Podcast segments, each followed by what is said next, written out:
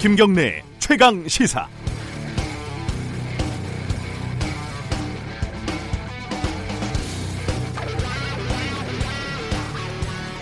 어, 제가 이번 월요일 방송 오프닝에서요. 서초동 촛불 집회 인원이 200만 명이든 5만 명이든 그게 핵심이 아닐 거라는 말씀을 드린 적이 있습니다. 어, 양쪽 진영 다 집회 규모를 보고 놀란 건 사실이고 검찰 개혁을 위해 자발적으로 모인 사람들이 어, 놀랄 정도로 많다. 이게 핵심이라고요. 어제 광화문 집회도 똑같은 양상인 것 같습니다. 이번에 자유한국당은 300만 명을 들고 나왔습니다. 그러니까 지난주 토요일 서초동 200만 명과 합치면 벌써 500만 명이죠. 다음 주면 한 1000만 명쯤 되는 건가요? 아, 의미 없습니다. 이, 이런 숫자들은. 민주당 쪽에서는 아마 많이 놀랐을 겁니다. 총 동원령이라고 어, 동원령으로 모인 인파라고 평가절하하고 있지만 동원만으로 그렇게 많은 사람들이 모이기도 쉽지는 않죠. 어, 조국 장관에 대해 문제가 있다고 생각하는 사람들도 만만찮게 많다는 게 핵심이겠죠. 그럼 앞으로 누가 누가 많이 모이나 경쟁해서 이기는 쪽이 다 가져가는 승자 독식 게임을 하게 되는 건가요? 그럴 수는 없고요. 음, 서로 이겼다고 우길 게 또 뻔한데 판가름이나 제대로 나겠습니까? 그렇다면 기왕 이렇게 된 김에 서초동 집회에서는 검찰 개혁을 이야기하고 광화문 집회에서는 공정사회와 특권 타파를 이야기합시다. 어, 조국 사태로 우리 사회가 얻을 수 있는 걸 최대한 다 얻어내는 게 우리 모두에게 이득 아니겠습니까? 다만 한쪽은 조국 수호, 한쪽은 조국 구속인데 그 운명이야 누가 알겠습니까? 그건 이제 어, 집회로 결정되는 게 아니라는 거 우리 다 알고 있지 않습니까? 10월 4일 금요일 김경래 최강 시사 시작합니다.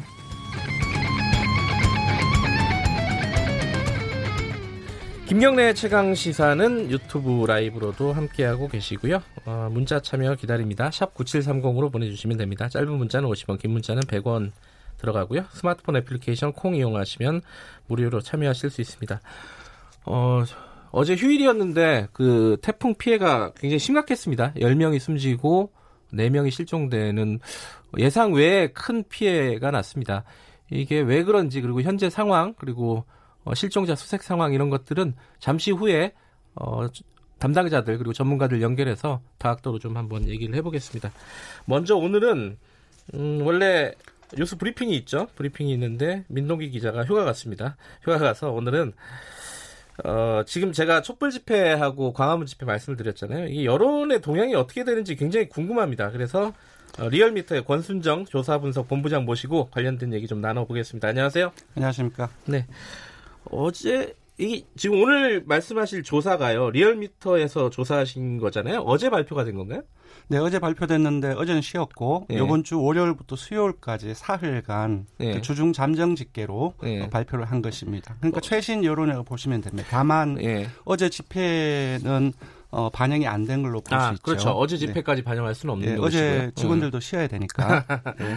그리고 뭐 어제 휴일이라서 기사가 그렇게 제대로 다뤄진 것 같지는 않아요. 예, 예. 지금 뭐 형식적으로 다뤄졌고 네. 세부 심층적으로는 어떤 의미가 있는지는 네. 제대로 보도가 안 되었더라고요. 예, 그 조사 개요부터 먼저 설명하고 시작하는 게 편하겠죠? 네, 좀 전에 말씀드렸던 것처럼 이번 주 월요일부터 수요일까지 사흘 동안 진행이 되었고요. 네. 어, 최종 응답자는 1,506명입니다. 표본 오차는 네. 95% 신뢰 수준에서 플러스 마이너스 2.5% 포인트고요. 네. 응답률은 5.6%입니다. 조사 방법은 유 무선 자동 응답 어, 전화 면접 혼독 혼용 방식이고요. 네. 네. 이미 전화 결기 방법으로 실시를 했습니다.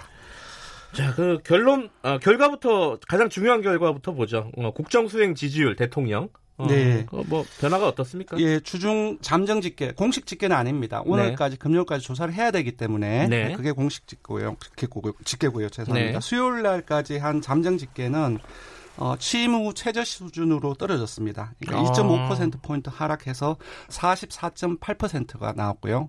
어, 취임 후 최저 수준은 44.9%입니다. 기억하시다시피 어, 227, 아 228인가요? 예, 그 2차 북미 회담 아, 합의 결렬 예. 그 시점에 최저치를 기록했고요.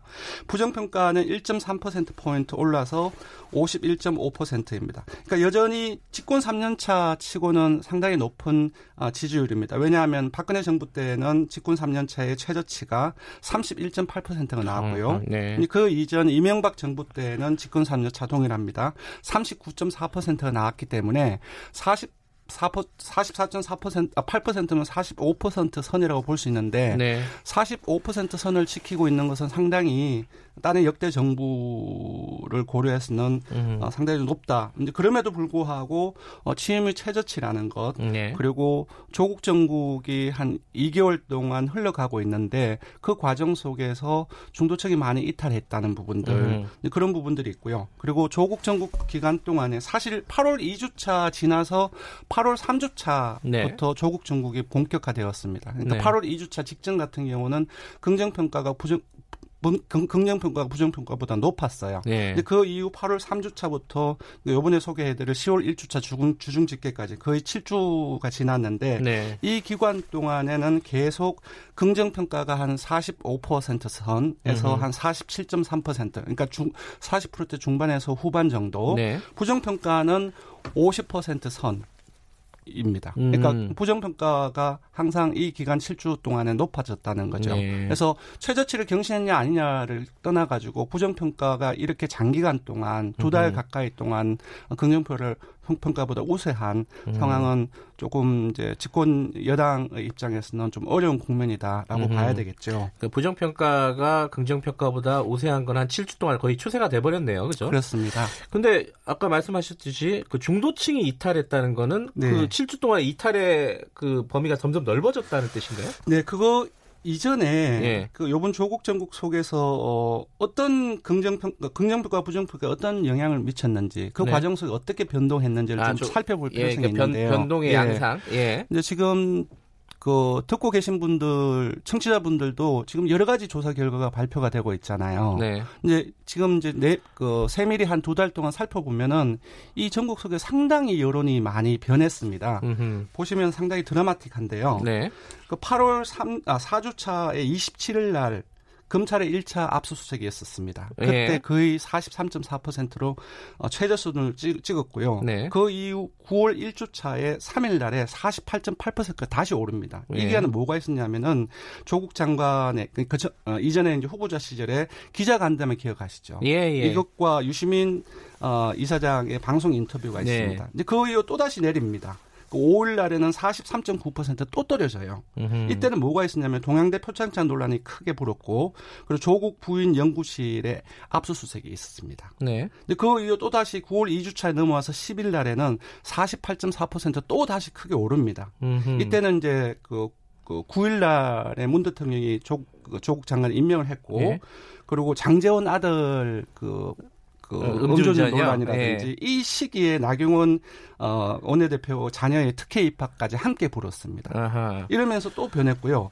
그 이후 또 다시 크게 또 변합니다. 9월 3주차 16일 날 추석 직후에 42.3%까지 또 떨어집니다. 잠깐만 이게 그 대통령 긍정 비율이 예, 긍정 기준입니다. 어, 아니 예. 근데 지금 가장 최근 게 죄송합니다. 44.8%랬잖아요. 그 지금 지금 시계를 좀 예. 변화를 알려주고 있잖아요. 아 근데 그거보다 더 낮았어. 일간 기준입니다. 아 지금. 일간 예. 기준 말씀하시는 그러니까 리얼미터 같은 경우 예. 올해부터 그러니까 예. 다 조사를 하니까. 예, 예. 그러니까 9월 16일에 추석 직후에 42.3%까지 직후 후 거의 최저치로 떨어졌는데 이때는 검찰이 조국 오촌 조카의 구속영장을 청구를 하고 그날 구속됩니다. 예. 그 후에 또 다시 9월 4주차 넘어와서 24일에는 49.4%까지 다시 오릅니다. 아하. 이때는 뭐가 있었냐면은 어, 문 대통령의 방미 평화 외교와 함께 조국 장관의 자택에 대한 압수수색이 일었는데 그때 11시간 논란 그 이른바 어, 뭐 짜장면 이런 예, 예, 것들이 예. 논란이 일면서 예. 사실상의 역풍이 불어서 49.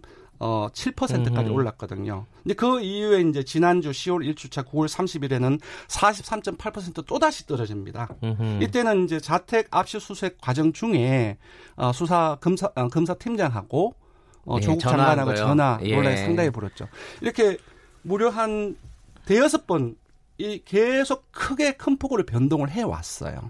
이렇게 상당히 좀 불안정한 시기이고 이 과정에서 자세히 보면은 부정적인 요인을 그 요약을 해 보면은 검찰이 압수수색이 들어갔던 시점, 네. 그리고 주요한 소환이 들어갔던 시점, 그리고 표창장이나 인턴이라든지 사모폼들라든지 이러한 어떤 수사 관련 내용들이 언론에 대해서 특별됐던 시점, 네. 이럴 때 거의 계속 어, 어, 예외 없이 거의 떨어졌고요. 예. 반대 요인으로는 조국 장관이 대국민 접촉면 확대했을 때 기재 간담회라든지 예. 이런 부분들하고 유시민 유시민 이사장이라든지 지휘청의 자발적 운동이 확대되었을 때 음흠. 그리고 검찰의 압수수색 이후에 역풍이 불었을 때 네. 이렇게 긍부적 요인을 요약을 할 수가 있습니다. 그러니까 지금 이게 이 여론조사의 기본적인 틀을 어, 보통 모르시니까요. 저도 네. 자세하게 모르는데 네. 어쨌든 아까 말씀하신 44.8%는 주간 집계인 거죠? 예. 44.8%는 월요일부터 수요일까지. 예. 그러니까 어, 주중 내에서도 워낙 전국이 급박하게 음. 변해서 여론 변동이 심하기 때문에 리얼미터는 주중 잠정 집계를 월요일부터 수요일까지 묶어서 발표를 아, 하고요. 예. 그러니까 금요일까지 다 조사를 해서 익주 월요일 날에 음흠. 주간 공식 집계를 내는데 오늘 발표해 드리는 것은 어, 주중 어, 잠정, 어, 잠정 집계. 입니다 근데 아까 이제 어, 일간으로 얘기하신 건 하루하루 변동폭은 그거보다 예. 더 크네요. 그죠? 당연히. 상당히 큽니다. 예. 그러니까 왜 제가 이런 부분들을 네. 정확하게 말씀을 드렸나 하면은 여론 변화가 매우 매우 불안정하고 변화가 어, 상당히 큽니다.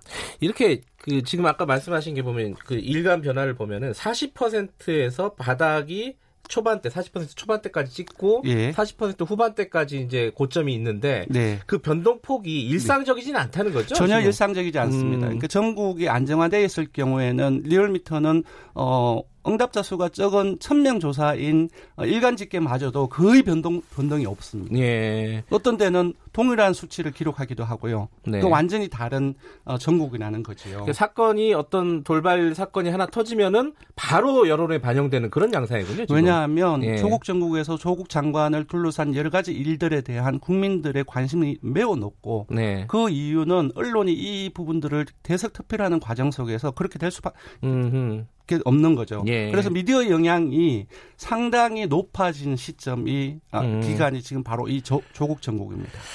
이렇게 변동폭이 크고 전국이 요동치고 있다. 이게 이제 첫 번째 특이점이라고 하면은 네. 지금 양쪽 진영 그러니까 뭐 예컨대 보수 진영과 진보 진영으로 이름을 붙인다면은 양쪽 네. 진영의 결집력은 더 높아지고 있죠 지금. 매우 높습니다. 그러니까 예. 이번 주 주중 집계로는 진보층은 대통령을 국정에 대해서 긍정 평가하는 그 긍정률이 77%까지 나왔고요. 예. 보수층은 반면에 부정 평가가 79.4%가 나왔어요. 음흠. 그러니까 이 조국 정국 과정에서 우리가 이른바 진영별 양극화라고 하는 네. 그러니까 집 토끼들 네. 진보 보수가 각각의 집에서 움직이지 않고 착 달라붙어 있는 음흠. 그런 전국이 지속되고 있고요. 그 과정에서 이렇게 아까 출렁했던 것들은 네. 중도층의 이동에 의해서 그렇게 음흠. 되었습니다. 그러니까 44.8% 나왔던 요번에는 중도층이 39.2%가 나왔고요. 네. 어, 부정평가는 56.6%가 나왔고 아하. 바로 이 중도층이 어, 부정적으로 움직이는 과정 속에서 40% 중반으로 떨어진 걸로 해석할 수 있습니다. 그러니까 뭐 지지율이 조금 높게 나 나왔다. 어, 당장 네. 그렇다고 해서 어, 지금 여당 쪽에서 안심할 수 있는 상황은 아닌 거네요. 언제든지 지금 움직일 음, 수 있기 때문에 안심이 아니고 예. 제가 볼 때는 어, 상당히 여론의 대드락이 걸려 있는 상황인 것 같아요. 대드락이요? 예, 움직이지 않는. 음흠. 그러니까 뭐 착 현재의 틀이 되어서 움직이지 않는 물론 변동이 지금 보면은 예. 상당히 어 크긴 크지만 전체적인 어떤 롱텀으로 집계를 해 보면은 사실 아까도 불러드렸지만 45% 선에서 47.3% 정도까지 계속 왔다 갔다 하고 있는 상황이거든요. 예. 그러니까 이후에 전국을 어 봐야 되겠지만은 그럼에도 네. 불구하고 어 사실 그 이라도 떨어지거나 예. 아니면은 그 50% 선, 선으로 회복하거나 네. 이 전국 속에서 그럴 가능성은 되게 희박하고 네. 그러니까 크게 떨어지거나 크게 높아지거나 그런 어떤 희박한 어떤 여론 지형이 대들하게 걸려 있는 40% 음. 중반 후, 또는 후반에서 그런 상황이라고 볼 수 있을 것 같아요. 정당별 지지율은 조금 분석을 해보면 어떻습니까? 정당별 지지율도 사실 흐름을 보면은 거의 네. 비슷한데요.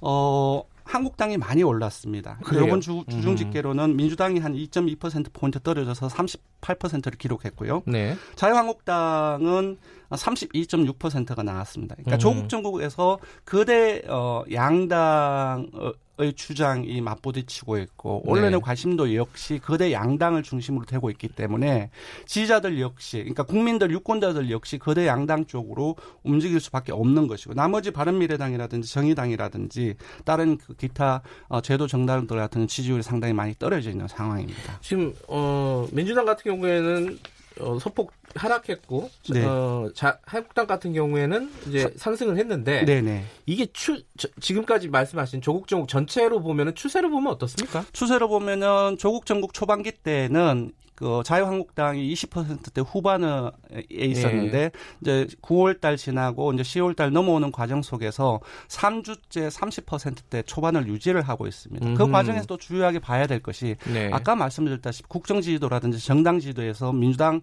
어, 한국당 모두 진보나 보수는 각각의 높은 지지율을 네. 형성을 하고 있는데 네. 중도층에서는 어, 지금 최신 기준으로는 자유한국당 쪽으로 움직이는 흐름, 움직이는 흐름이 이제 포착이 되고 있습니다. 그러니까 예. 이번 주중 집계에서는 자유한국당의 어, 중도층의 지지율이 33%가 나왔고요. 네. 민주당 같은 경우는 33.6%가 나왔습니다. 음. 보통 한 몇 주 전까지만 해도 10% 포인트 정도 격차가 민주당이 우세했는데 거의 지금 붙어 있는 상황입니다. 아, 그렇군요. 예.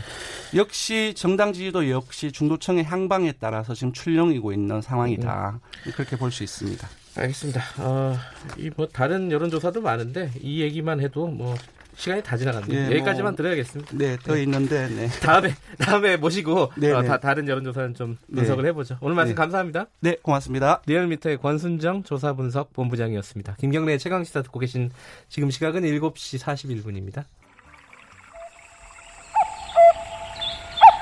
계곡을 따라 쭉 뻗은 산길. 해발 973m에 오르니까 뜻밖의 공간에 이렇게 좋은 아침 시사 프로가 있네요. 도시에서 18년째 탐사 보도에만 몰두해온 경래 씨. 이곳에서 맑고 명랑한 시사를 꿈꿉니다. 지금 여러분은 어떤 시사 프로를 원하세요? 도심 속 휴양림 같은 시사. KBS 일라디오 김경래의 최강 시사. 네, 김경래 최강 시사 듣고 계십니다.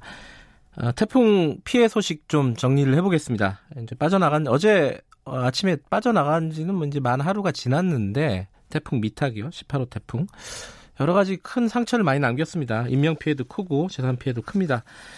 어, 안전소통 담당관실 이충현 사무관님 좀 연결해 보겠습니다. 행정안전부 소속입니다. 안녕하세요. 네, 안녕하십니까? 예, 그 피해 상황부터 인명 피해 상황부터 먼저 좀 집계를 해 주시죠. 네, 인명피해 밤사이 어, 변동은 없었습니다. 6시 현재 상황 보고서 기준으로 말씀드리겠습니다. 아침 6시요? 예, 예. 예. 사망 10분이고요. 네. 실종 4분, 부상 8분으로 집계되고 있습니다. 아. 잠깐만. 그럼 10명이 사망을 했다는 건 굉장히 좀 큰 숫자잖아요. 어, 네, 그렇습니다. 구체적으로 어떤 어떻게 사망을 하신 건지 좀 간단 간략간략하게 좀 말씀을 해 주세요. 네. 어, 급류에 휩쓸려서 돌아가신 분이 세 분이 계시고요. 아하, 예. 성주, 포항, 강릉시에서 한 분씩이고요. 예. 토사로 인한 주택 붕괴로 인해서 삼척과 영덕에서 한 분씩 예. 각각 한 분이고요. 그다음에 산사태로 주택 붕괴가 되면서 울진에서 두 분, 포항에서 한 분, 어, 또 야산 토사 유출로 주택 상가가 매몰되면서 부산에서 두 분, 네. 이렇게 해서 총 10분이 사망하셨습니다. 그러니까 그, 주로 이제 급류에 휩쓸려서 어, 사망을 하거나 아니면 토사나 뭐 산사태 토사 붕괴나 네, 산사태 뭐 이런 쪽으로 해서 사고들이 많이 있었군요. 지금 네네. 어 실종 4명이 좀 걱정입니다. 이 수색 작업이나 이런 부분들은 진행이 잘 되고 있습니까? 네, 일단 뭐 금리에 힘쓸리거나 뭐 야산 토사 유출로 인해서 여러 가지 뭐 실종되신 분들이 계셨는데요. 네. 어, 태풍 피해로 인한 실종자 수색 작업은 계속 오늘도 이어지고 있습니다. 예. 부산 사하구 구평동 야산 산사태와 관련해서는요. 예. 현재 토사 작업, 토사 제거 작업, 배수 작업 동시에 진행되고 있습니다. 인명 네. 검색이 지속되고 있는 건데요. 예. 어, 오늘 오전 부산 소방재난본부 119 종합상황실에 따르면요. 네. 어, 구조 작업 진행률은 식당 쪽은 완료가 됐습니다. 그런데 아. 주택 쪽이 아직 30% 정도 진행 중인데 네. 최종적으로 토사 제거 작업하고 복구까지 걸리는 시간 소요 예상은 좀 어려운 상황이다 얘기를 하고 있습니다. 예. 이번에 태풍 미탁은 바람보다는 비가 굉장히 많았습니다. 어, 홍수가 좀 걱정이 됐었는데 지금 네. 홍수 경보나 이런 것들은 다 해제가 된 상황인가요? 네, 오늘 오전 7시까지 낙, 어, 낙동강유역 그 밀양시 삼량, 삼랑진교에만 어, 네. 어, 주의보가 내려졌었는데요. 네. 어, 7시 10분 기준으로 모두 해제됐습니다. 아하. 그러니까 홍수 걱정은 안 해도 된다 이런 거네요. 네, 그렇습니다. 이재민도 많이 발생을 한 것 같습니다. 어느 정도 상황인 거죠?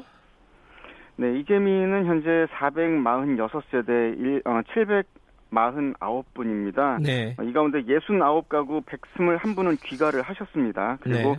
377가구 628분이 인근 마을회관이라든지 친척집, 또 숙박시설과 경로당, 교회, 뭐 수자원센터 등으로 분산해서 대피하신 상황입니다.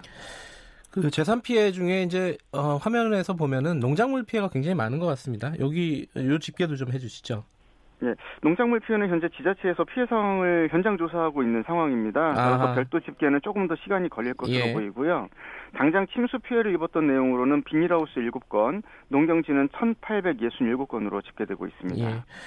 어, 뭐 도로가 끊긴다거나 아니면 뭐 네. 토사 붕괴, 산사태 등으로 해서 통제된 지역들이 아직도 많은 것 같습니다. 요 좀 현황 좀 파악을 해 주시죠. 네, 현재 응급복구는 계속 이뤄지고 있는 상황이고요. 당장 예. 뭐 긴급하게 통행이 가능하도록 또는 사용이 가능하도록 응급복구 먼저 하게 되는 건데요. 예. 도로 교량이나 하천, 신호등 같은 곳 공공시설물은요 모두 96% 가까이 응급복구가 됐습니다. 네. 별도 통제 상황은 없지만 현재 국립공원 7곳 어, 그리고 여객선 6개 항로가 통제되고 있으니까요. 네. 어, 이동 계획 있으시면 확인하시고 이동하셔야겠습니다.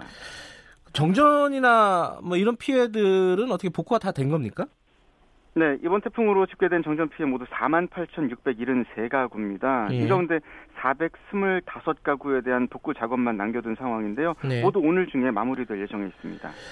어, 어제 그 다른 사무관님께서 110이라는 네. 번호를 알려주셨습니다. 어떤 응급 네, 상황이 예, 네. 응급 상황이 아니라면은 110으로 전화를 해서 어, 재난과 관련된 문의나 도움을 요청할 수 있다라고 하셨는데 이게 네. 지금 피해를 입으신 분들은 어떤 뭐좀 네. 뭐 준비를 하셔야 될 거 아닙니까 보상이나 이런 걸 받으려면 이건 어떻게 진행이 그렇습니다. 되는지 좀 알려주시죠. 네, 우선 풍수해보험에 가입하신 분이라면요. 네. 어, 피해가 발생했을 때 먼저 보험사에 사고 접수를 하셔야 됩니다. 네. 그래야 이 또 정확한 손해 평가를 받게 되는 건데요. 네. 이 정확한 손해 평가를 받기 위해서는 반드시 내가 입은 피해 사실을 어, 사진으로 기록을 남겨두셔야 됩니다. 네. 이미 어, 보험사에 신고도 없이 복구 작업부터 시행을 하셨다고 하면 이게 태풍으로 인한 사고였는지 또 어느 정도 어, 규모의 그 복구가 필요한 건지를 모르기 때문에 복구 음. 계획을 갖기 전에 고치시기 전에 피해 사실을 사진으로 남겨서 네. 손해사정 사정사가 왔을 때그 어, 그 자료를 제출해 주시면 좋겠고요. 만약에 이제 또 추가적인 우려 뭐 사고가 예. 어, 우려가 된다고 하면은 어 110번이나 좀 전에 말씀드렸던 정보통합콜센터 예. 110번 아니면 뭐 지자체에 직접 그 민원 접수를 할 수가 있는데요. 지역 예. 번호를 누르시고 120번 누르시면 아. 어, 관련해서 도움을 받으실 수 있습니다. 아, 지역 번호 어, 플러스 120번을 누르면은 120. 지자체로 바로 네. 연결이 되는군요. 그렇습니다. 예, 예, 알겠습니다. 이 실종자 수색이라든가 어, 복구 작업들이 빨리 좀 진행이 됐으면 좋겠습니다. 오늘 말씀 감사합니다. 네, 감사합니다. 제 행정안전부 안전소통 담당관실 이충현 사무관이었고요. 어, 전문가 연결해서 왜 이렇게 피해가 컸는지 이것 좀 따져보겠습니다. 어, 고, 공화성 우석대 소방방지학과 교수님입니다. 안녕하세요. 네, 공화성입니다.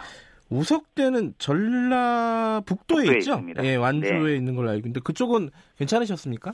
네, 제가 있는 전라북도는 이번 태풍 미탁의 영향은 좀 미비했, 아, 미미했다고 볼 수가 음, 있습니다. 예. 그, 음, 그렇지만 그 지난번 그 13호 태풍 닝닝이나 네. 그 타파 때는 그 현수막이 찢겨져 나가고 간판이 간판도 떨어지고 이런 큰 음. 피해를 입었습니다. 요번에 보니까 이제 강원도 쪽하고 경북 지역 그리고 뭐 부산 이런 쪽에 이제 피해가 좀 집중이 된 것 같습니다.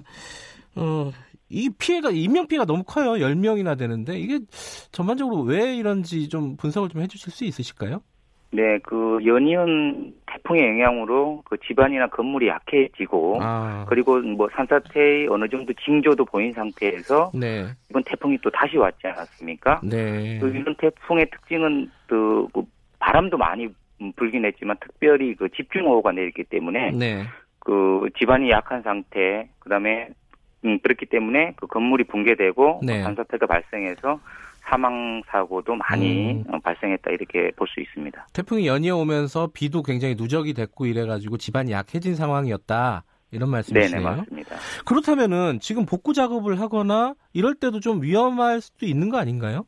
네, 그럴 수도 있습니다. 특별히 네. 그래서 복구 작업을 할때 네. 안전에 유의를 해야 될 필요성이 있습니다. 네. 어, 이처럼 그 집안이 약해서 매물된 곳은 네. 집안 침식 우려가 또 계속 나타날 수 있기 때문에 음, 네. 예, 각별히 주의를 기울여야 됩니다. 그리고 또 이 복구 작업을 할 때는 네. 뭐 혼자 복구 작업에 나서면 안 되고요. 아하. 최소 2인 이상 조를 짜서 서로의 안전을 지켜줄 수 있도록 할 필요가 있습니다. 그리고 뭐 스마트폰은 반드시 만약을 대비해서 GPS를 항상 켜두어서 아하. 자신의 예, 자신의 위치가 파악될 수 있도록 예. 하는 것도 중요하겠습니다. 예, 그러니까 복구 작업이 급하다고 해서 어 이렇게 주의를 이렇게 살펴보지 않고 어 하면 안 되겠네요. 지금 상황에서는. 그렇습니다. 혹시 큰 위험에 빠질 수가 있습니다. 예. 지금 추가적인 산사태 뭐 이런 것들이 우려되는 지역이 특별히 어, 지금 집계가 되는 부분이 있습니까? 지금 그 태풍의 영향을 받은 곳이 같은 경우에 뭐 네. 경북 산등 남부 지방하고 강원도 일대이기 때문에 네. 그 부분들 다시 한번 잘 살펴볼 필요가 있고요. 예. 산사태 가능 위험성도 충분히 있다고 봅니다. 네. 그렇기 때문에 그 산 근처에 거주하고 있는 분들은 그 옹벽 등의 균열은 없는지 네. 물 빠짐은 잘 이루어지고 있는지 네. 이런 것들을 철저하게 살펴 살피고 예. 사전 조치를 취해야겠습니다. 그리고 요즘같이 이렇게 태풍이 많이 오는 때는 예. 등산도 반드시 자제하는 것이 필요합니다. 예. 그 요번에 보니까 이제 시간당 강원도 같은 경우에는 뭐 100mm가 넘는 어, 폭우가 뭐 물폭탄이라고 보통 표현하지 않습니까? 네. 이 정도 비가 오면요. 이게 그 어떤 도시라든가 그 마을이 감당을 원래 못하는 겁니까? 아니면 대책이 이게 없는 건지 그게 좀 궁금하더라고요. 어쩌... 뭐 댐이 있다면 어느 정도 네. 그 물을 가둬나 가두어 놓았다가 네. 뭐 이제 유량을 조절하면서 방수할 수는 있는데 네. 단시간에 이렇게 집중적으로 비가 올 경우에는 네. 사실은 대책이 어, 쉽지 않을 수 있습니다. 아 그래요? 이거는 뭐 인력으로 어떻게 할 수 있는 방법이 없는가 보죠? 그렇습니다. 이런 뭐 태풍이라든가 호우 이런 자연재난 음. 같은 경우는 그 피해를 우리가 최소한으로 줄일 수는 있는 것이지 예. 완전히 막을 수는 없는 것입니다. 그래요. 어, 추가적인 침수 이런 것들도 어떻게 좀 우려가 되는 겁니까? 어떻습니까 이 부분은? 어, 다시 태풍이 와서 그 비가 집중적으로 내리지 않는 이상 네. 추가 침수의 우려는 좀 적지 않나 이렇게 음. 생각을 하고 있습니다. 예. 그 19호 태풍이 혹시 생길 수도 있다 이런 얘기가 있던데. 네. 그런 상황에 대비하려면 어떻게 해야 될까요, 우리가? 뭐 한 민간 기상 전문 업체에 따르면 제 19호 태풍 네. 하기비스가 앞으로 한 10일 전후에 네. 발생 가능성이 있다고 이렇게 말을 합니다. 네. 그럴 경우에 그 정부 특별히 뭐 중대본이나 소방 관서 뭐 시도청 이런 네. 곳에서는 그 태풍이 오기 전에 네. 국민들이 숙지하고 미리 대비해야 될 뭐 기본적인 사항이라든가 음흠. 행동 요령 등에 대해서 다시 한번 네. 재난 문제라든가 방송을 통해서 자세하게 알려줄 필요가 있고요. 예. 그다음에 또 뭐 배수 시설이라든가 네. 지하철 가로등 이런 각종 공공 시설들 있지 않습니까? 네. 이런 것들도 다시 한번 긴급하게 재점검할 필요가 있습니다. 이번에 이제 어 지금 열 10명이 사망했고 4명이 지금 실종 상태입니다. 이게 네. 보시면서 네. 이제 사고 원인들을 한 번씩 좀 보셨을 거 아닙니까? 그죠? 뉴스에 나오는 네. 걸. 아, 이게 태풍이 왔을 때 이런 거 안 해야 된다. 어, 이런 어떤 인명 피해를 줄이려면 이런 거 좀 정리를 해 주셨으면 좋겠어요, 이게. 네. 특별히 그 외출을 자제하는 것이 필요하고요. 일단 외출을 외출, 자제해라. 예. 예, 맞습니다. 꼭 예. 외출을 해야 된다면 그 이런 그 공사장 근처에는 그 자재가 바람에 이런 날릴 우려가 있기 때문에 네. 공사장 근처로는 다니지 않는 것이 좋겠고요. 예. 그리고 뭐 하천변이라든가 뭐 바닷가, 산길, 뭐 지하차도 등도 위험할 수 있기 때문에 피해야 됩니다. 그리고 자동차 같은 경우도 그 차체가 흔들려서 사고 위험이 높을 수 있기 때문에 어, 서행하는 것이 필요하고요. 네. 또이 주차도 그뭐 둔치라든가 이런 다리 밑에 주차한 차량이 있다면 네. 사전에 이동 조치시켜 놓는 것이 필요합니다. 음. 뭐 그렇지만 뭐 침, 침수의 우려가 없다면 네. 오히려 주차는 그 지하 주차장이 오히려 네. 지상보다 안전하니까 어, 지하 주차를 권장하고요. 예. 농촌 지역도 말씀을 꼭 드리고 싶습니다. 예. 어, 태풍이 오는데 논둑이나 물고 이런 것들을 살피러 나가는 경우가 많이 있습니다. 그렇죠. 이게 지금 안타까우니까 그게 뭐 작업하러 나가시죠. 예. 예 그래서 사고를 당하거든요. 예. 근데 아주 위험한 이건 행동입니다. 음. 태풍이 온다는 예보가 항상 오지 않습니까? 네. 그래서 이런 예보가 올 때 사전에 뭐 논둑이나 물꼬를 점검해두는 이런 지혜도 필요합니다. 사전에 하고 비가 많이 오고 막 이런 상황에서는 혼자 나가서 일하는 건 굉장히 위험한 거죠, 그죠? 맞, 맞습니다. 예. 그래서 한 가지 궁금한 게 이 차량을 운행하다가 이제 뭐 도로에 비가 많아가지고 차가 잘 운행이 안 될 때 있지 않습니까? 근데 차를 가져가고 싶어갖고 계속 차 안에 있는 경우가 있어요. 이럴 때 그 행동 요령은 어떻습니까? 차를 버리고 빨리 이도, 대피를 하는 게 낫습니까? 어떻습니까 이게? 일단 물이 자꾸 도로로 차오르기 시작하면 네. 일단 차를 곳으라도 높은 곳으로 빨리 대피하는 것이 안전하고요. 네.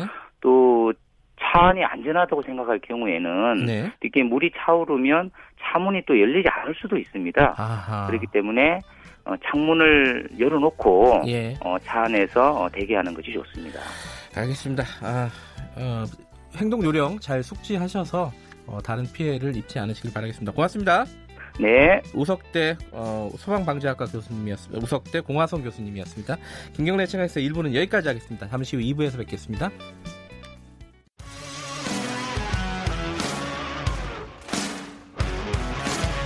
뉴스타파 기자 김경래 최강 시사.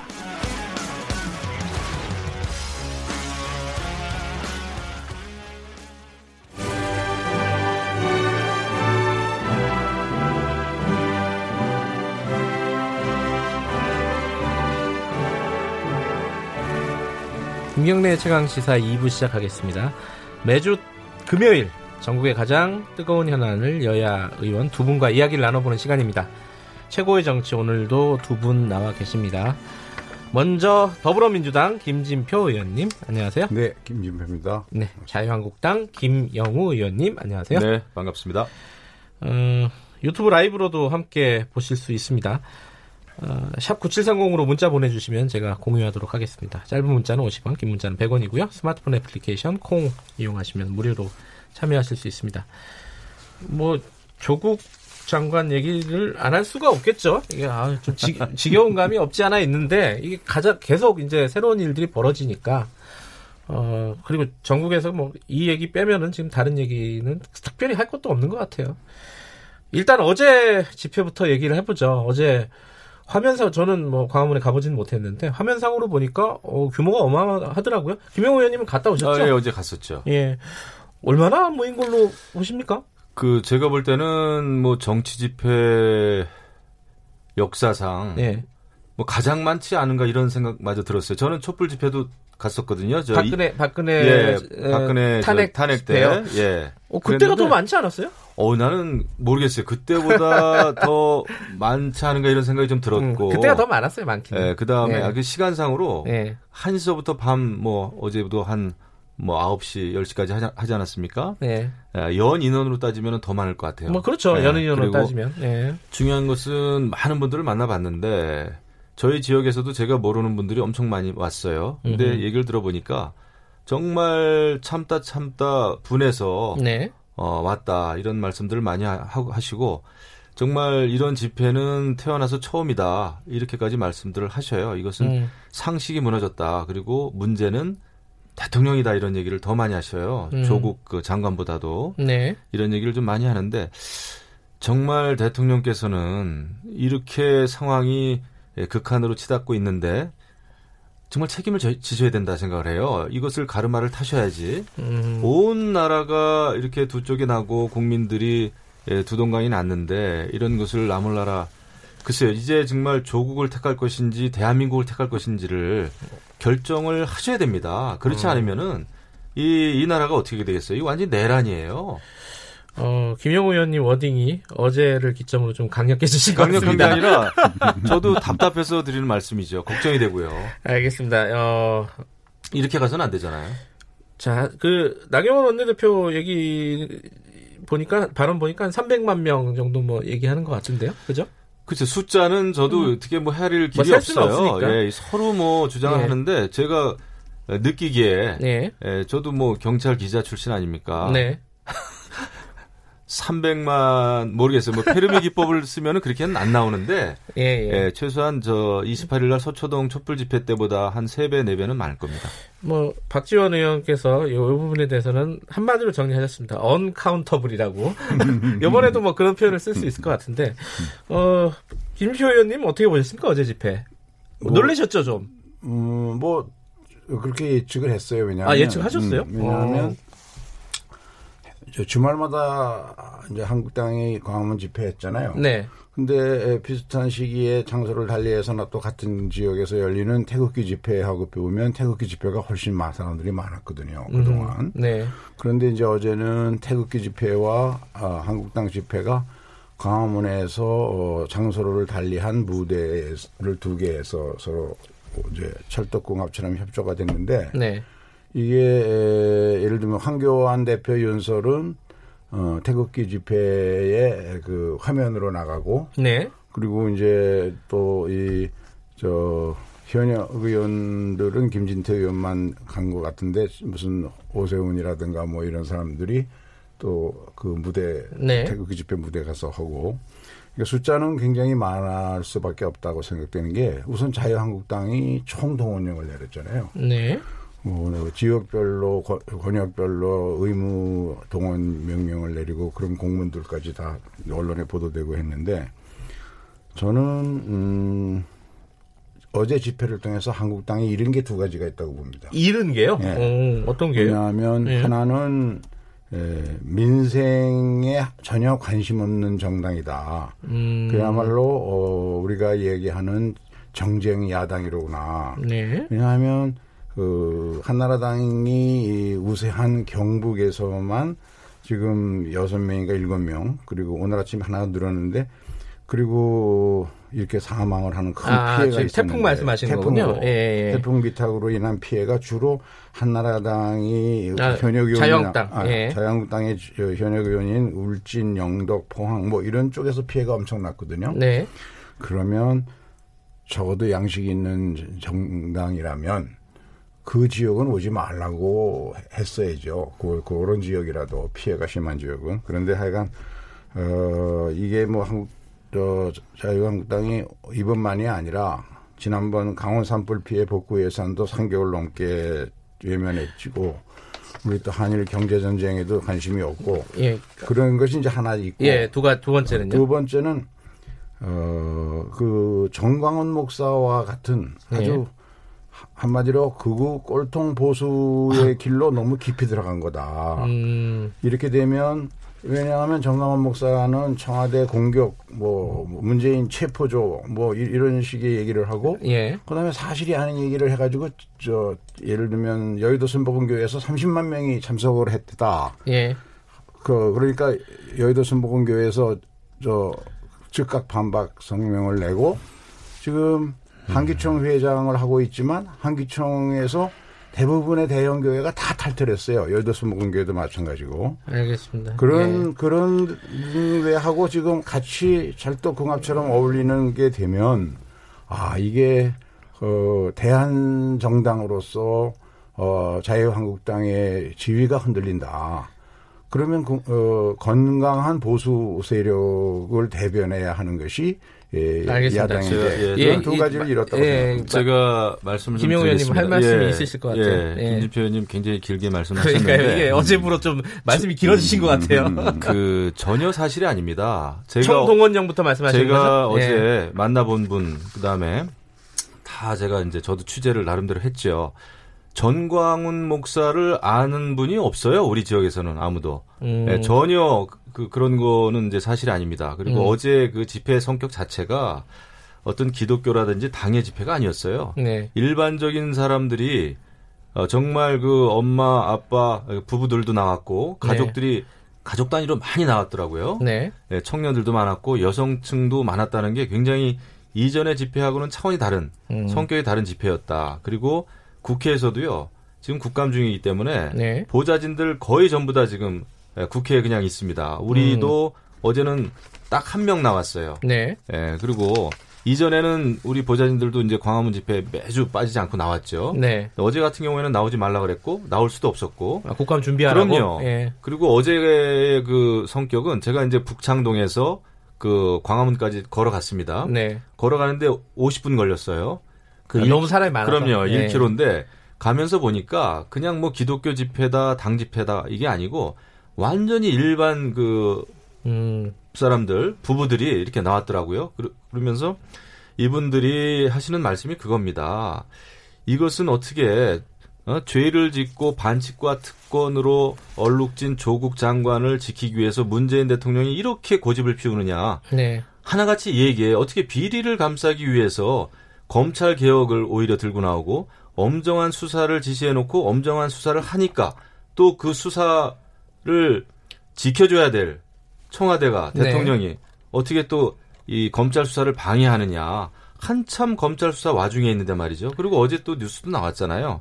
그 정, 정경심 교수에 대해서 이게 무슨 그런 또 소환 또 조사가 있습니까? 완전히 황제 소환이라는 아, 거 아니에요? 비공개 소환. 그러면 여태 거군요. 대통령, 대법원장, 뭐 기무사령관, 소위 국정농단이라고 응? 이름을 걸어가면서 어, 수사를 받았던 모든 사람들이 다 공개 소환이 됐는데 네. 역시 조 아니나 다를까 조국 장관의 부인은 언제 왔다 갔는지도 모를 정도로 이렇게 황제 소환을 했단 말이죠. 이게 어떻게 대통령과 과연 조국 장관의 관계가 무엇인지 왜 이렇게 조국 장관 가족을 어, 엄호를 하는지 말이죠. 알 수가 없다는 거예요. 그 거기에 아, 화가 나는 겁니다. 아까 저기 김진표 의원님이 말씀하셨으니까 여쭤보는 건데 이 총동원령 중에 구체적으로 뭐 지역구마다 인원을 할당했다. 이건 사실이에요? 인원 할당했다는 말은 저는 처음 들어봐요. 처음 아, 들어보고 음. 오히려 어, 우리 지역에서도 보니까 네. 제가 모르는 분들이 엄청나게 저한테 전화를 하셨어요. 사무실로. 어떻게 하면 광화문 갈 수 있느냐고 뭐 차편이 있냐고 그래서 어 이게 자발적으로 오시는 아, 겁니다. 자발적인 참여다. 이런 네. 이런 상황이 한 번도 없었거든요. 근데 김일표 의원님 음, 어, 뭐 이건 공, 문 한국당의 공문 내용이 언론에 보도가 됐으니까 수도권에서는 네. 원내는 400명, 원내는 300명, 뭐 대구, 부산, 경북은 원내 250명, 원내 150명 이런 식으로 동원 명령이 내려졌는데. 근데 그 김영우 의원님은 그 지금 아마 메시지 말씀하시는 것 같은데 저거는 이전부터 예. 어떤 집회든지 우리가 늘상적으로 보내는 어, 메시지일 겁니다. 통상적으로 아, 통상적으로 그러니까 예. 한국당 정치 집회에 관련해서는 한국당 집회는 늘 동원을 통해서 통상적으로 동원했다.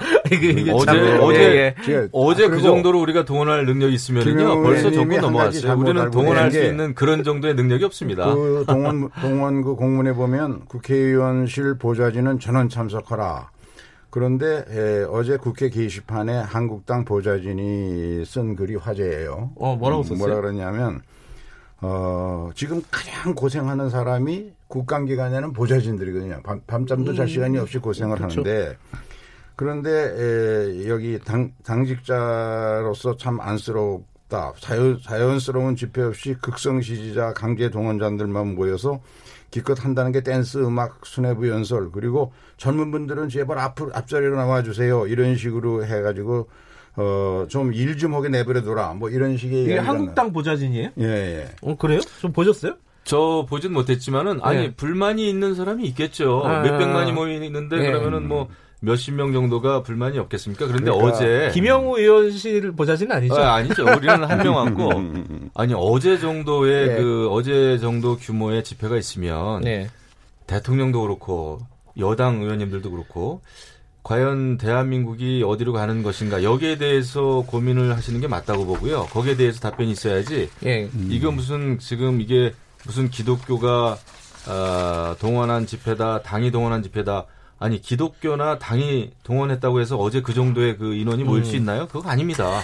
이 부분은 네. 어떻게 생각하세요, 김진표 의원님? 말씀하셨죠, 그 김영우 의원님이 뭐 동원하고 뭐 이런 부분들은 뭐 있을 수도 있지만은 어쨌든 뭐 김영우 의원님이 본질을 봐야죠. 뭐 자발적인 참여가 어, 많았다. 이건 목소리를 비교해야 된다. 이 네. 부분. 예. 아, 그건 당연히 당연하죠. 예. 그런데 저도 집회 성격이 지난번 지난 주말에 소초동 집회하고는 두 가지 차이가 있다고 봅니다. 네. 하나는 어, 동원된 사람이 공식적인 동원 명령을 내렸으니까 예. 그게 하나 있고 두 번째는 폭력성의 문제예요. 폭력. 어, 서초동 음. 집회는 그 어, 촛불의 정신을 살려서 청소까지 하고 깨끗한 그런 저 선, 선진된 모습을 보여준 반면에 네. 어제는 35명인가가 경찰 폭행 등의 혐의로 연행됐거든요. 예. 그래서 앞으로 이제 제일 제가 바람직한 것은 원내에서의 모든 문제를 해결해야 됩니다. 국회의원들 정치 국회의회를 만든 이유가 네. 저런 그런 대립과 갈등을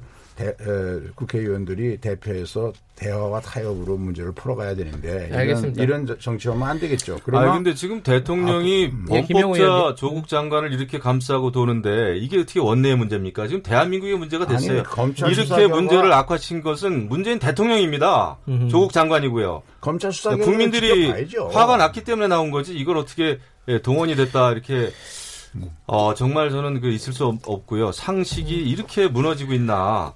이 책임을 지셔야죠. 대통령이면. 의원님들의 말씀은 청취자분들이 이해는 하셨을 것 같고요. 근데 네. 한 가지 아까 이제 문제 제기하신 부분이 민생에 관심 없다. 태풍 뭐 요 말씀하셨는데 요거 김영 의원님이 민생에 예. 관심 없는 그 당사자가 지금 누굽니까? 음. 네, 민생을 책임져야 될 사람이 누구예요? 네. 민생을 책임져야 될 사람은 대통령서부터 정부의 여당이 더 큰 역할을 해야 되는 겁니다. 네. 오죽하면은 이렇게 많은 국민들이 거리로 뛰쳐 나왔겠습니까? 네. 민생에 전념할 수 없게 만들어 놓고 예? 임금 다 올려놓고 네. 근무 시간 다 단축시켜 놓고 네. 나라 경제 다 말아먹고 이런 상황에서 민생 민생의 저기 뭐야 우리나라 말이 안 되는 거죠. 여당과 결자 해지를 하셔야죠. 여당과 정부가 민생을 하려 그래도 계속 국회에서 발목을 잡는 게 알겠습니다. 요, 요 얘기 그, 저기 다른 주제로 좀 넘어가 보죠. 김영 의원님 아까 말씀 드렸는데 어, 톤이 좀 올라가셨어요? 그리고 제가 예, 오늘 아침에 예. 기가 막힌 일이 있었는데 어, 갑자기 또 예, 무슨 차를 타고 오다 보니까 예. 교통방송에 그 김어준 씨가 진행하는 뉴스 공장이요? 예. 예. 조국 장관의 딸 조민이 나와가지고 이야기를 하더군요. 예. 인터뷰를 하더군요. 아 어떻게 대한민국의 방송까지 말이죠. 이게 서울시가 운영하는 방송이죠. 교통방송은. 그렇죠. 예. 지금 그 피의자 신분에 있는 조국 가족 그 딸. 아직 피의자 신분은 아닌지 모르겠습니다. 제가 뭐 정확지는 않습니다만은 뭐 조사는 받았는데 피의자 신분인지 모르겠네요. 그 방송에 음. 나와서 본인 할 얘기 다 하게 만들고 말이죠. 네. 대한민국도 대한민국의 언론을 가지고 좀 노는 거예요. 음. 어떻게 이런 게 있을 수가 있어요? 장관의 어? 장관 부인은 황제 소환을 당하고 그 딸은 어, 버젓이 그 공중파에 나와가지고 네. 전 국민을 상대로 가족에 대해서 어, 비호를 하게 만들고 어떻게 대한민국을 가지고 이렇게 놀고 있습니다. 완전히. 정말 상식이 아. 무너졌어요. 이거 있을 수 없는 일이 벌어졌어요. 제가 이제 서울시 국정감사에서 얘기를 또 해야 되겠습니다만은 네. 정말 이래서 국민들이 화가 나고 억울하고 분하니까 거리로 나오는 네, 겁니다. 마침 말씀해 주셨네요. 황제 소환 논란 이 부분에 대해서는 어떻게 생각하십니까? 아, 그거는 뭐 검찰이 저그 그 정영심 교수의 건강이 문제되고 워낙 네. 언론과 관심이 많아서 불의의 사고를 방지해야 될 필요성 이런 네. 등등을 얘기했는데 네. 뭐 그래서 불가피한 것 아닌가 그런데 저는 어 방금 그 김영우 의원님 말씀하신 데 대해서는 네. 어그 조민 씨 그 출연 문제요. 예. 사실은 검찰이 피의 사실을 일방적으로 유포하고 그것을 증폭시켜 가지고 사실이 아닌 것까지 포함해서 모두 기정사실화 만든 것이 보수 언론이거든요. 네.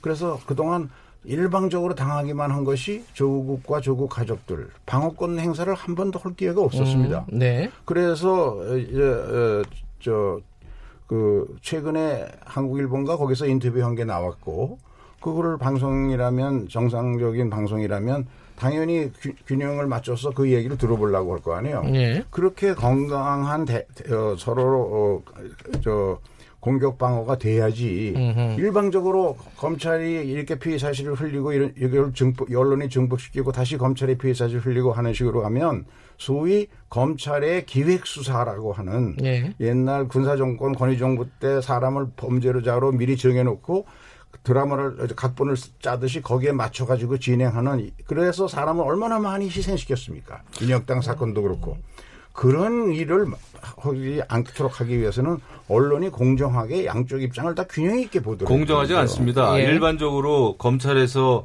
어, 피의자 신분으로 어, 조사를 받거나 이런 사람들이 공중파에 나가서 자기의 입장을 발표할 수 있습니까? 이건 엄청난 특권이고요. 그다음에 정경심 교수 어, 건강 이야기 하시는데 뭐 건강이 안 좋다는 얘기는 있습니다. 하지만 네. 그럼에도 불구하고 압수수색 당하는 날 그 시간대에 페북에 글을 쓴, 쓴, 쓴 사람이에요. 건강이 악화돼 가지고 쓰러지는 마당에 119에 실려갈 정도라고 이야기하면서도 페북에 글을 쓸 수 있나요? 오늘 아침에 대서특별 됐습니다. 신문에 음. 다 나왔어요. 음흠. 그렇기 때문에 이것은 그 조국 가족을 지금 감쌀 일이 아니고 예. 철저한 수사를 하도록 정치권이 도와주고 지켜줘야지 이것을 엄정 수사를 하고 있다고 엄정 수사를 하고 있는데 이 예. 엄정 수사를 마치 무슨 그 내란 선동을 하고 있는 검찰이다. 정치 검찰로 모는 것 자체는 이건 정말 그 있을 수 없는 일이고요. 어 이것은 정말 말이 안 된다. 알겠습니다. 이 생각합니다. 다음 주제를 좀 넘어가고 싶은데 이것도 어차피 이제 다 넘어가 지지가 예, 않네요. 아니 조국 장관 얘기니까요. 이 네. 어, 검찰 개혁안을 그 윤석열 총장이 내놨어요. 근데 저는 궁금한 게 이제 자유한국당도 검찰 개혁에는 찬성하시는 거 아니에요? 큰 틀에서 보면은? 찬성합니다만은 지금 그 네. 문재인 대통령과 여당 이야기는 검찰 개혁. 그 알맹이가 없어요. 지금 뜻이죠? 검찰 개혁 네. 해야 되는 게 뭡니까? 여태까지 검찰에 문제가 있었던 게 뭐예요? 다 정치권 눈치 눈치 보고 음, 실세, 권력의 네네. 눈치 보고 그랬기 때문에 과잉 수사하고 별건 수사하고 했던 거 아닙니까? 네.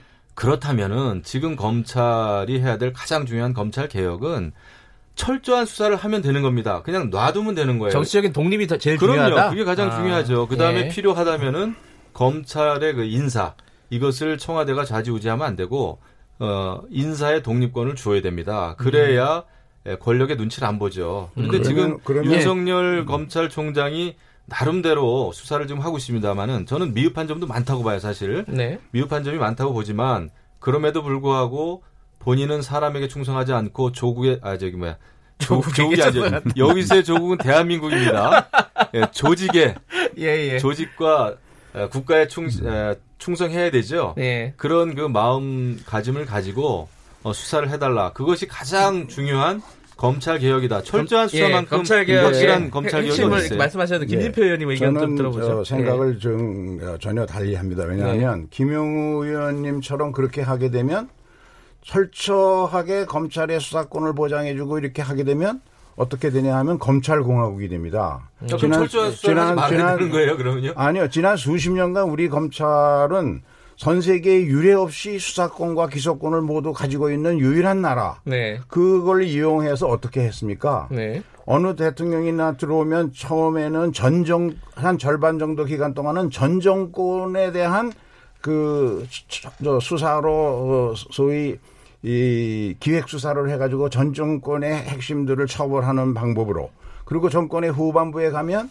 김대중 정부 때나 김영삼 정부 때나 어, 노무현 정부 때나 지금 문재인 정부 때 와서도 그, 어, 현, 살아있는 권력, 현 정권의 사람들을 수사하면서 그 과정에서 김대중 정부 때부터 한 목소리로 주장했던 검찰 개혁. 네. 그 수사권과 기소권 분리, 중수부, 저, 저, 공, 공, 공수처 설치 이런 것들을 다 피해 왔거든요. 네. 그래서 이번에만은 어, 절대로 검찰개혁 늦춰서는 안 된다는 그런 그 민심이 모인 것이 서초동 자발적 집회 아니었겠습니까? 알겠습니다. 이 특수부 좀 축소하고 뭐 이런 부분들을 윤석열 총장이 이제 내놨잖아요. 다, 다 그, 문무일 총장 때 다 발표한 네, 거예요. 그거 어떻게 보시는지 김영우 의원님. 예. 네, 저한테 물어보시니까 제가 대답을 좀 하겠습니다. 예. 뭐 특수부 뭐 일곱 곳을 세 곳으로 예, 이제 예. 축소하고 나머지는 폐지한다. 또 다른 기관에 파견돼 있는 검사를 복귀시킨다. 네, 네. 등등등 얘기를 했어요. 아, 사실 윤석열 총장이 이야기했습니다마는 아, 좀 궁색하긴 합니다. 그런데 오죽하면 이르겠어요. 대통령께서 어, 검찰총장에게 에, 성찰해라. 그 다음 날은 지시한다. 예. 하면서까지 검찰 개혁을 주문을 하지 않았습니까? 네. 그런데 이것이 이제 딱한 것이죠. 지금 검찰 개혁 아까도 말씀드렸습니다마는 검찰 개혁의 본질은 권력으로부터의 독립입니다. 정치 정치적인 중립이에요. 객관성을 확보하는 겁니다. 그것이 본질인데 지금 이제 뭐 특수부 어, 축소 폐지 뭐 좋습니다. 이제 앞으로 이제 에, 검찰 개혁안을 만들어야 되겠죠. 하지만 지금 중요한 것은 알겠습니다. 한참 수사를 하고 있는 검찰한테 검찰 개혁을 만들어라. 이것은 알겠습니다. 한참 예. 시험 공부에 열중하고 있는 학생한테 시간이 없어서 자꾸 내주는 거예요. 조국 장관 소환 될까요? 어떻게 보십니까? 조국 장관 소환 될까요? 어, 글쎄요. 지금까지 조국 장관이 네. 어, 저 유죄 혐의를 받을 만한 그런 사실은 나오지 않았다고 보여지는데 네. 다만 뭐 그동안 검찰이 해온 행태로 보면 그 가능성을 전혀 부인할 수는 알겠습니다. 없겠죠. 어, 두 분 말씀 오늘 오늘 조금 어, 뜨거웠던 것 같습니다. 이게 좋은 건지 나쁜 건지 그러니까 모르겠는데. 빨리 그 대통령께서 이걸 해결해 주셔야지 조국을 빨리 여기까지 듣겠습니다. 자, 한국당의 김영우 의원, 민주당의 김진표 의원이었습니다. 2부 여기까지 합니다. 잠시 후 3부에서 뵙겠습니다. 분노 조절 능력이 좀 그만 좀 하세요.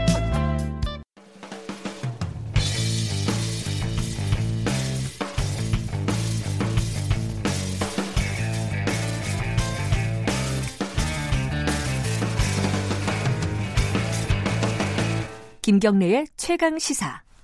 김경래 최강 시사 3부 시작하겠습니다. 어, 태풍 관련된 얘기 조금만 더 하겠습니다.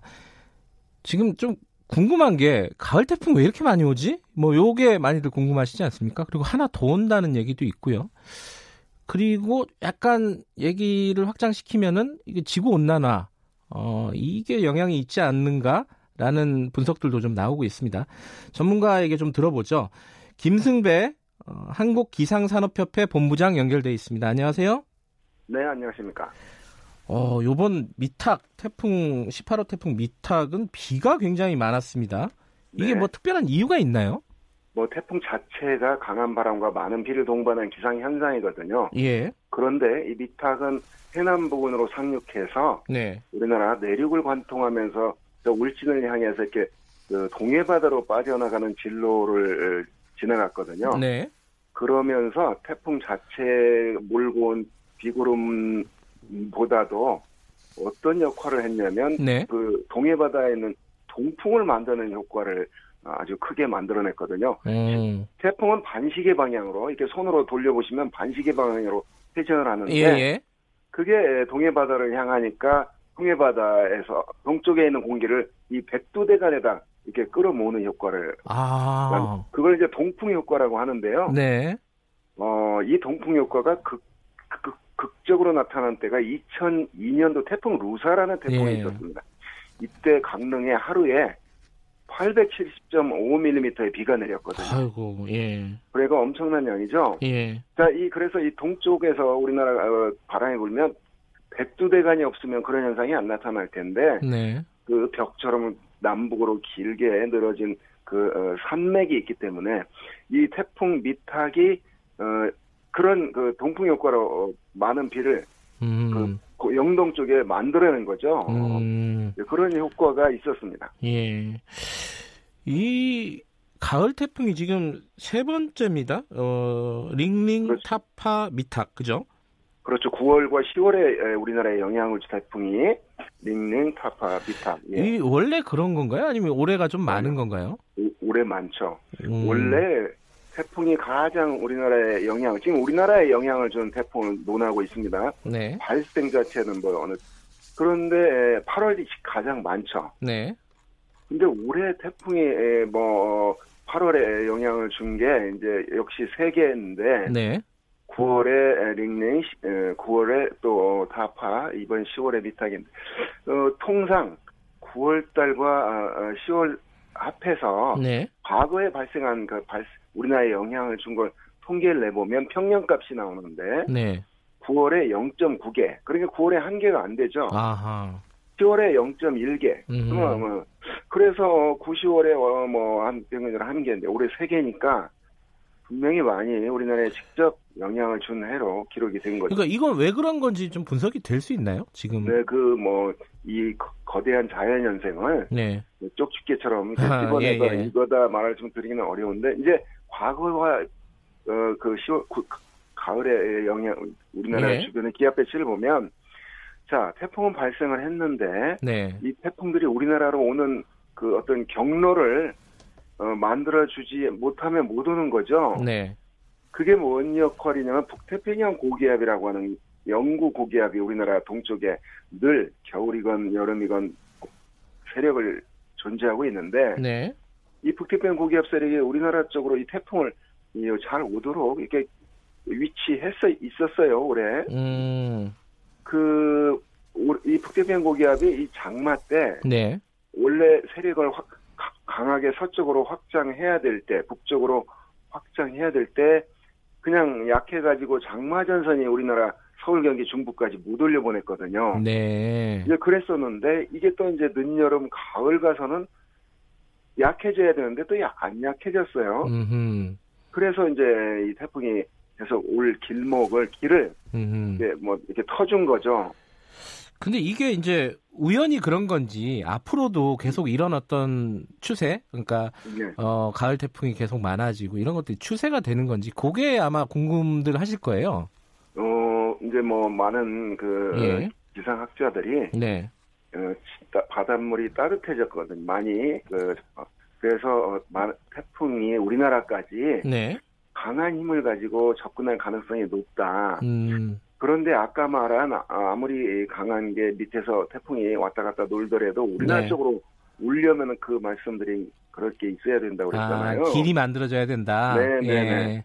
그게 그 뭐죠, 어, 뭐 기후 변화, 또는 네. 뭐 지구 온난화, 어, 해수면 온도 상승, 네. 뭐 이런 거와 이제 그 연관이 있는지, 예. 관련 관련성이 있는지 이걸 뭐 연구를 해봐야 되는데요. 예, 연구를 해야 될 대상이네요. 네. 그렇죠. 그런데 이렇게 그 태풍이 올해 일곱 개 영향을 줬거든요. 우리나라에. 네.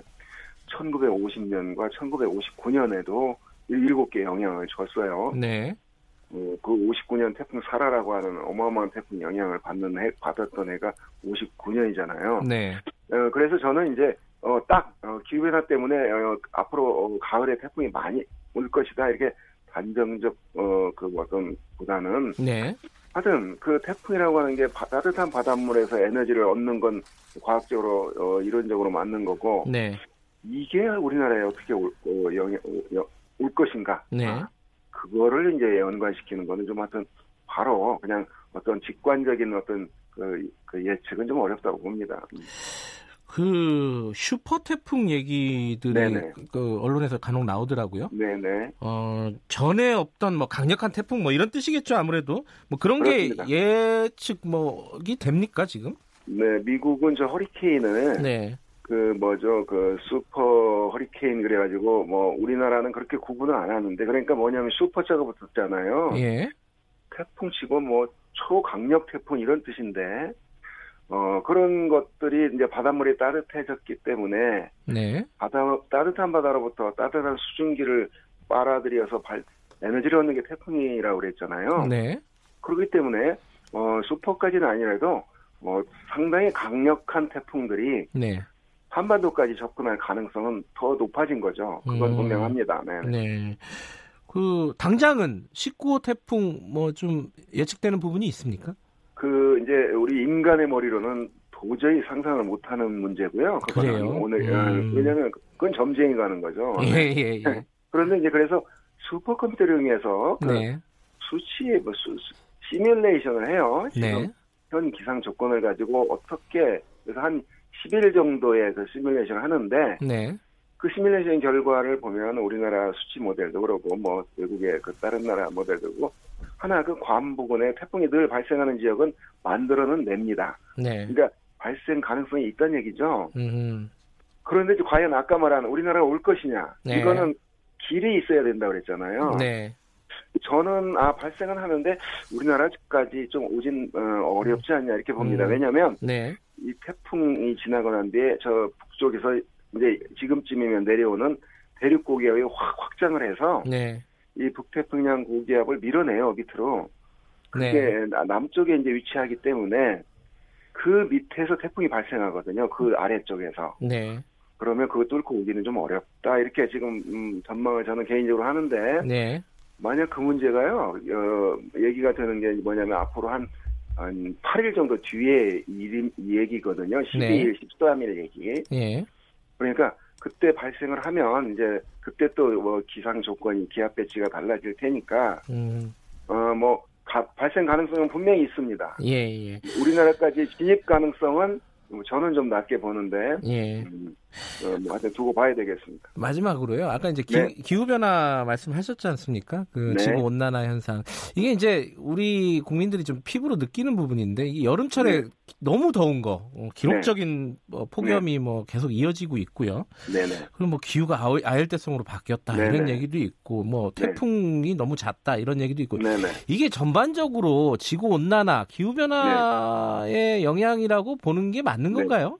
네, 그 40, 약 40억 년의 지구의 그 어떤 역사 속에 네. 지구의 기후는 늘 변해 왔습니다. 네. 그러니까 자연적으로 변해 왔어요. 그런데 네. 이제 최근 100년 사이에 기후 날씨 기후가 변하는 게 좀 좀 더 너무나 그 급격히 변한다 이게 지금 문제거든요. 네. 네. 이걸 지구 온난화로 연관시켜서 의심을 하는 거고 이런데요.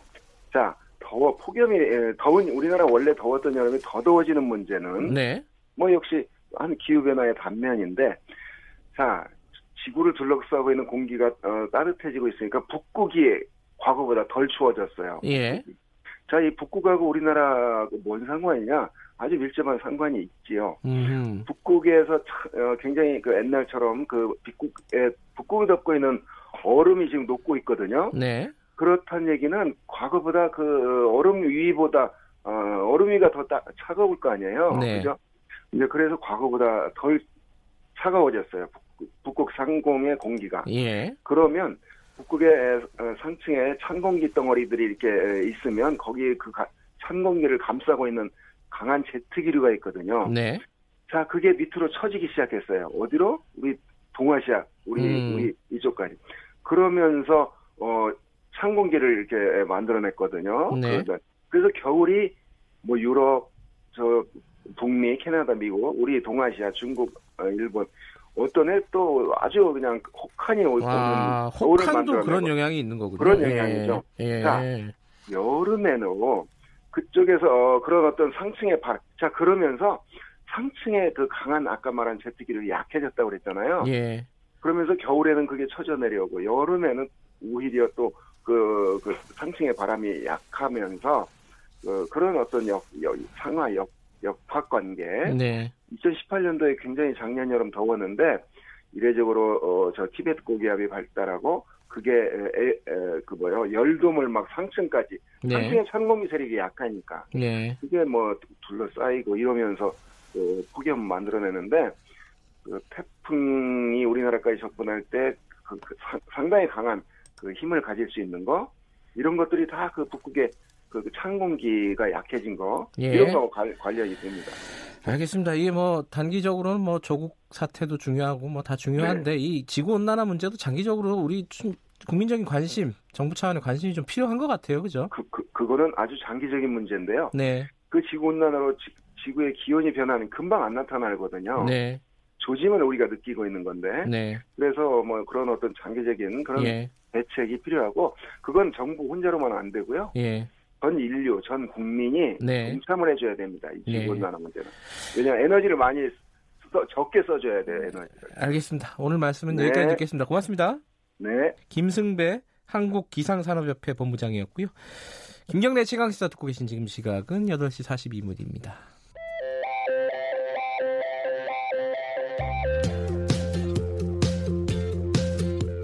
오늘 하루 이슈의 중심 김경래의 최강 시사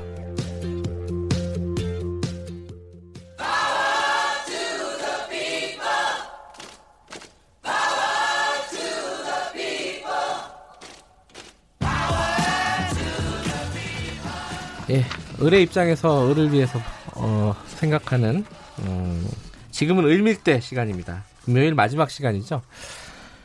어, 민생경제연구소 안진걸 소장님 오늘도 나와 계십니다. 안녕하세요. 네, 안녕하십니까. 오늘 사실 이제 해외 금리 연계 상품 뭐 DL, 네, DLF, DLS, DLS 요게 지금 피해자가 늘어나고 좀 심각한 상황인데. 아, 피해자니까 3,300명 정도가 한 네. 8천억을 넘게 투자했는데 최근에 손실금액 확정된 거 만기돼가지고 670억. 어, 나중에 예상 금액이 3,500억이 넘기 때문에 엄청난 사태이나 그런 이제 우리 또 하나 다른 거 하나 짚어봐야 예, 되잖아요. 예, 요 DLF, DLS는 잠시 후에 예, 예, 어, 예. 살펴보도록 하고요. 저번에 잠깐 저희들이 전화 연결할 때도 여쭤봤는데 그 나경원 자유한국당 원내대표 그 딸이죠. 딸 예, 관련된. 그 입시 문제 혹은 예. 뭐 성적 관리 문제 예. 특혜 의혹을 제기를 했고 민생경제연구소를 포함한 시민단체들이 고발을 했습니다. 그죠? 예. 수사 어디까지 진행이 됐어요? 9월 16일 날 1차 고발, 9월 예. 26일 날 사학개혁 국민운동본부라고 사학비리 전문가들이 2차 고발, 예. 그 다음에 9월 30일 날 저희들이 3차 고발했는데요. 내용이 달라요? 1차랑 예, 3차는? 1차는 어. 아들, 딸의 입시 부정 의혹, 예. 성적 비리 의혹, 어, 그 다음에 사학개혁 국보는 최성해 총장까지 포함해서 나경원 의원 따님의 성적 비리 의혹을 훨씬 더 자세하게 예. 이렇게 읽고 3차는 어, 우리 캡스 이하진 기자도 얼마 전에 이제 나오셔가지고 어, 예, 예. 아무리 단독 보도를 해도 아무도 의미 있는 한표를 어, 다른 언론 받지는 않는다. 예. 어, 그 다음에 나경원 의원 측으로부터 캡스 기자님들이 민사소송 5천만 원, 형사고소도 당하고 언론중재죄도 네. 당했다. 그 다음에 뭐 보좌관들이 압박한 거 뭐 그래서 캡스 기자님들이 겁박을 받았다라는 표현을 공식적으로 하셨거든요. 이제 그거랑 사실 저희들한테도 가짜 시민 단체다, 정치 공작이다, 뭐 뒤에 배우 조종을 당하고 있다, 뭐 가만히 안 두겠다 이런 취지로 대변인 정책위원장 그 정책위원장도 에피리면 또 최강 기사 나와서 말씀하셨잖아요. 정용기 정책위원장. 아, 예, 예. 저희 뒤에 배우의 아 배우의 정용기 정책위장이 있다. 야, 아니, 이런 얘기인가요? 정책위장님이 예. 그 안진걸 등이 고발한 것에 네. 불순한 누나 아. 배우의 배우가 배우 소리 조정을 받은 것 같다라는 말, 말씀 아. 을 하셨어요. 아주 헷갈리네요. 이게 근데 뭐 네. 배우가 뭐 있어요? 저기 이 방송 저 벌써 최강 시사만 2년 넘게 2년 가까이 출연하고 있는데요. 배우는 우리 국민들과 함께 항상 오고 있죠. 그러나 네. 제가 모든 국민을 대변한다고 감히 생각하지는 않습니다. 항상 국민들 의견도 각각이기 때문에요. 근데 그거는 고발을 한 건 아니죠? 아직 그 부분 내려서 네. 명예훼손이나 협박으로 아. 캡스 기자들이나 저희들은 협박까지 있었다. 아. 중대한 어떤 일종의 입을 봉쇄하기 위한 강한 제1야당의 원내대표 정책위원장 대변인 법률전담까지 다 나서서 저희를 공격을 했는데 네. 겁이 안 날 수가 없지 않습니까? 사실상 저는 협박으로 느꼈거든요. 그래서 KBS 어. 기자들에 대한 협박, 저희들에 대한 협박까지 고발했습니다. 근데 오늘 저는 우리 최강 시사를 위해서 제가 굉장히 중요한 자료를 하나 들고 왔습니다. 아 잠깐만요. 네. 근데 검찰이 수사를 하고는 있어요. 근데 벌써 20일 다 돼갔잖아요. 네. 아직까지 수사한다는 연락이 전혀 없습니다. 아. 어떻게 이렇게 조용할 수가 있는지 고발인 조사 아직 뭐... 고발인 조사 연락도 없고요. 어. 9월 17일 날 문자 하나 딱 신도 검사실에 배정되었다. 아, 배정은 간단한, 됐다. 예. 간단한 문자 하나 외에 아무런 연락이 없습니다. 예. 그 저희들 사비리 전문가들이 보기에는요. 예. 조국 후보 따님 논란보다 훨씬 무거운 의혹이 있습니다. 어떤 건지 좀 예. 아들 딸 관련해서는요. 아들은 이제 예일대 입시 과정에 서울대 연구실을 부정 부당하게 사용 건 확, 인이 되었잖아요. 팩트로. 예. 그 다음에 경시대하고 어, 논문대에 제출한 것도 확인이 됐고, 그 다음에 예일대를 어, 입학한 거 아니냐라는 의혹이 있어서 지금 미국에 있는 전문가들하고 한국의 시민들이 청원을 받고 있습니다. 10만 명 가까이 청원을 지금 받고 그, 있고요.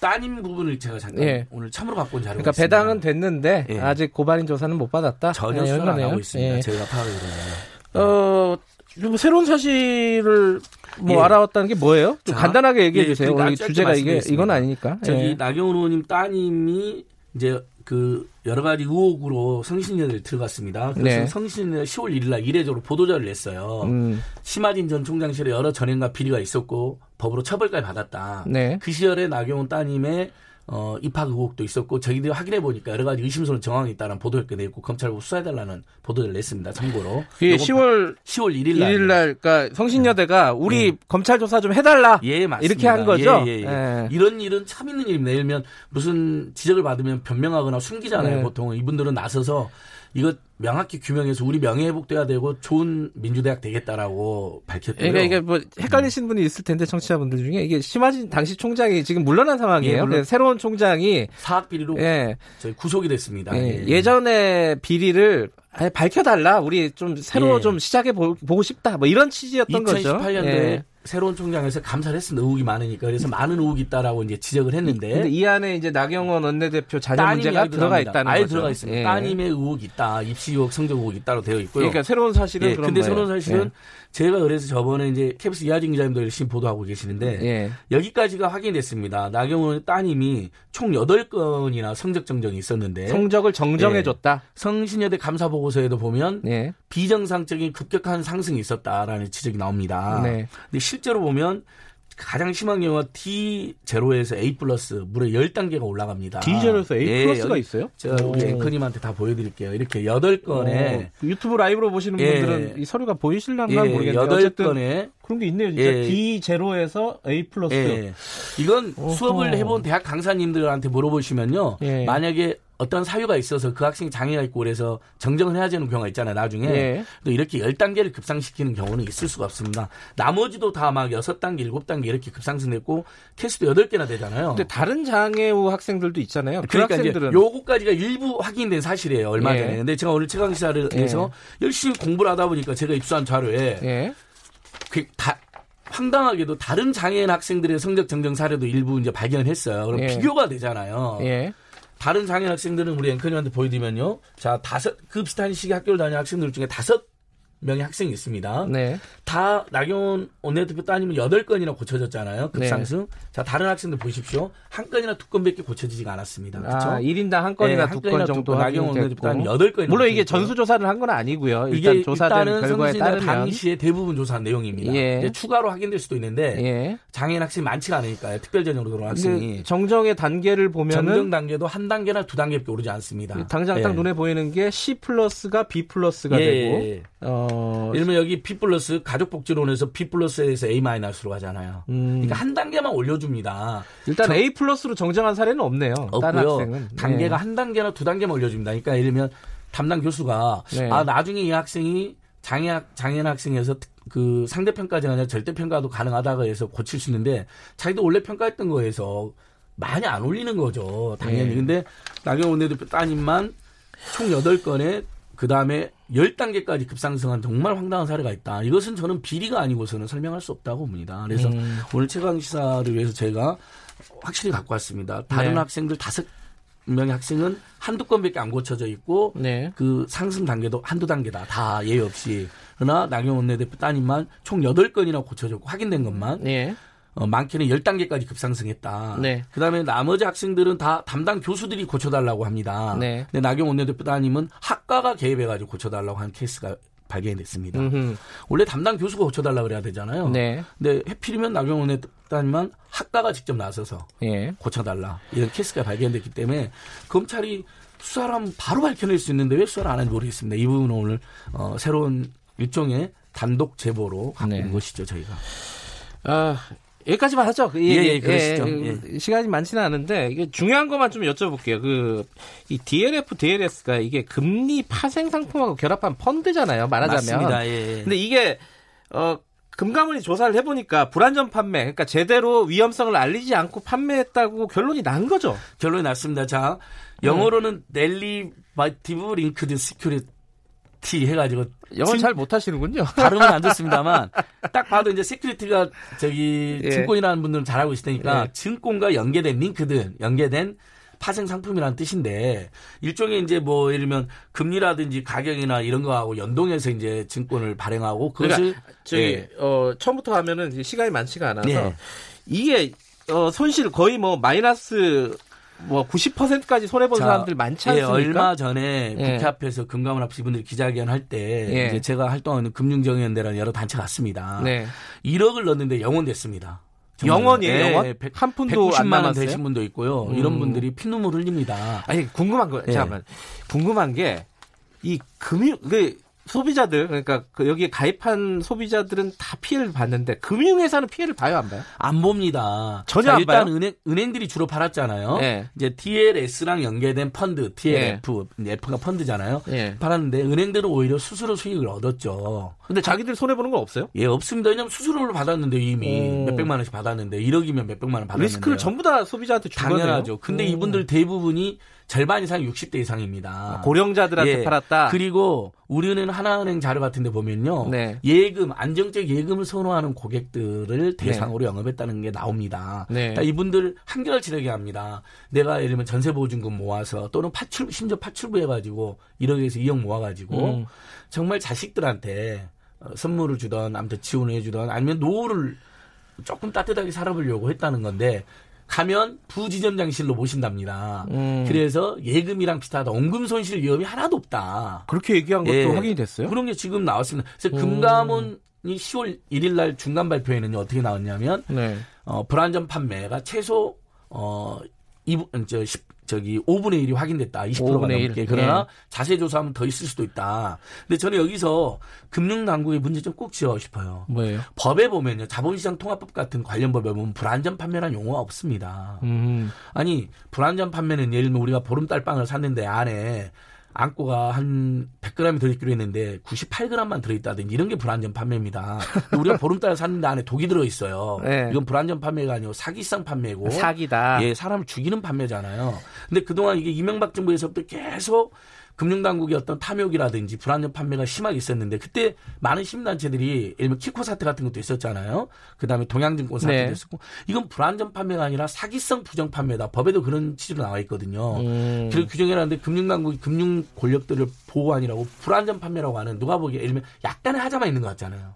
그렇죠. 뭐 아니 어떻게 평생 모은 돈, 그 다음에 증권 투자 한 번도 안 해보신 분들한테 이 상품은 공격형 투자 상품입니다. 참고로. 그, 그것을 이다 끝나가서 어, 어. 여쭤보는 건데 그러면은 어, 손해를 뭐 보상을 받거나 조금이라도 회복할 방법이 있습니까? 다행히 금감원에서 불안전 네. 판매라는 말도 안 되는 용어를 쓰긴 썼지만 네. 너무나 이번에는 고령층을 상대로 특히 예금을 소원하는 상, 상대로 심각한 불안전 판매 있었다 발표를 했습니다. 사실상 근데 그 행간 읽어보면 사기를 쳤다라고 읽으시면 됩니다. 네. 우리 국민들은. 그래서 최대 70%까지 손실금액 예를 들면 1억을 다 날렸다 그러면 70%면 그걸 판매 은행한테 7천만 원을 물리겠다고 하는데 그것도 너무 적습니다. 저기가 보기에는. 왜냐하면 요, 완전 사기로 날렸으면 1억을 다 배상해주고. 이 일이 진행되는 네. 거 보고 한 번 더 모시도록 할게요. 일단 예. 중간 중간 예. 점검만 나왔습니다. 예. 여기까지 예. 듣죠. 민생경제연구소 안진걸 소장이었습니다. 고맙습니다. 예, 고맙습니다. 자, 태풍 피해 복구 어, 주말 동안에 굉장히 힘들게 이루어질 것 같습니다. 실종자 빨리 좀 수색 좀 됐으면 좋겠고요. 오늘 여기까지 하겠습니다. 다음 주 월요일 돌아옵니다.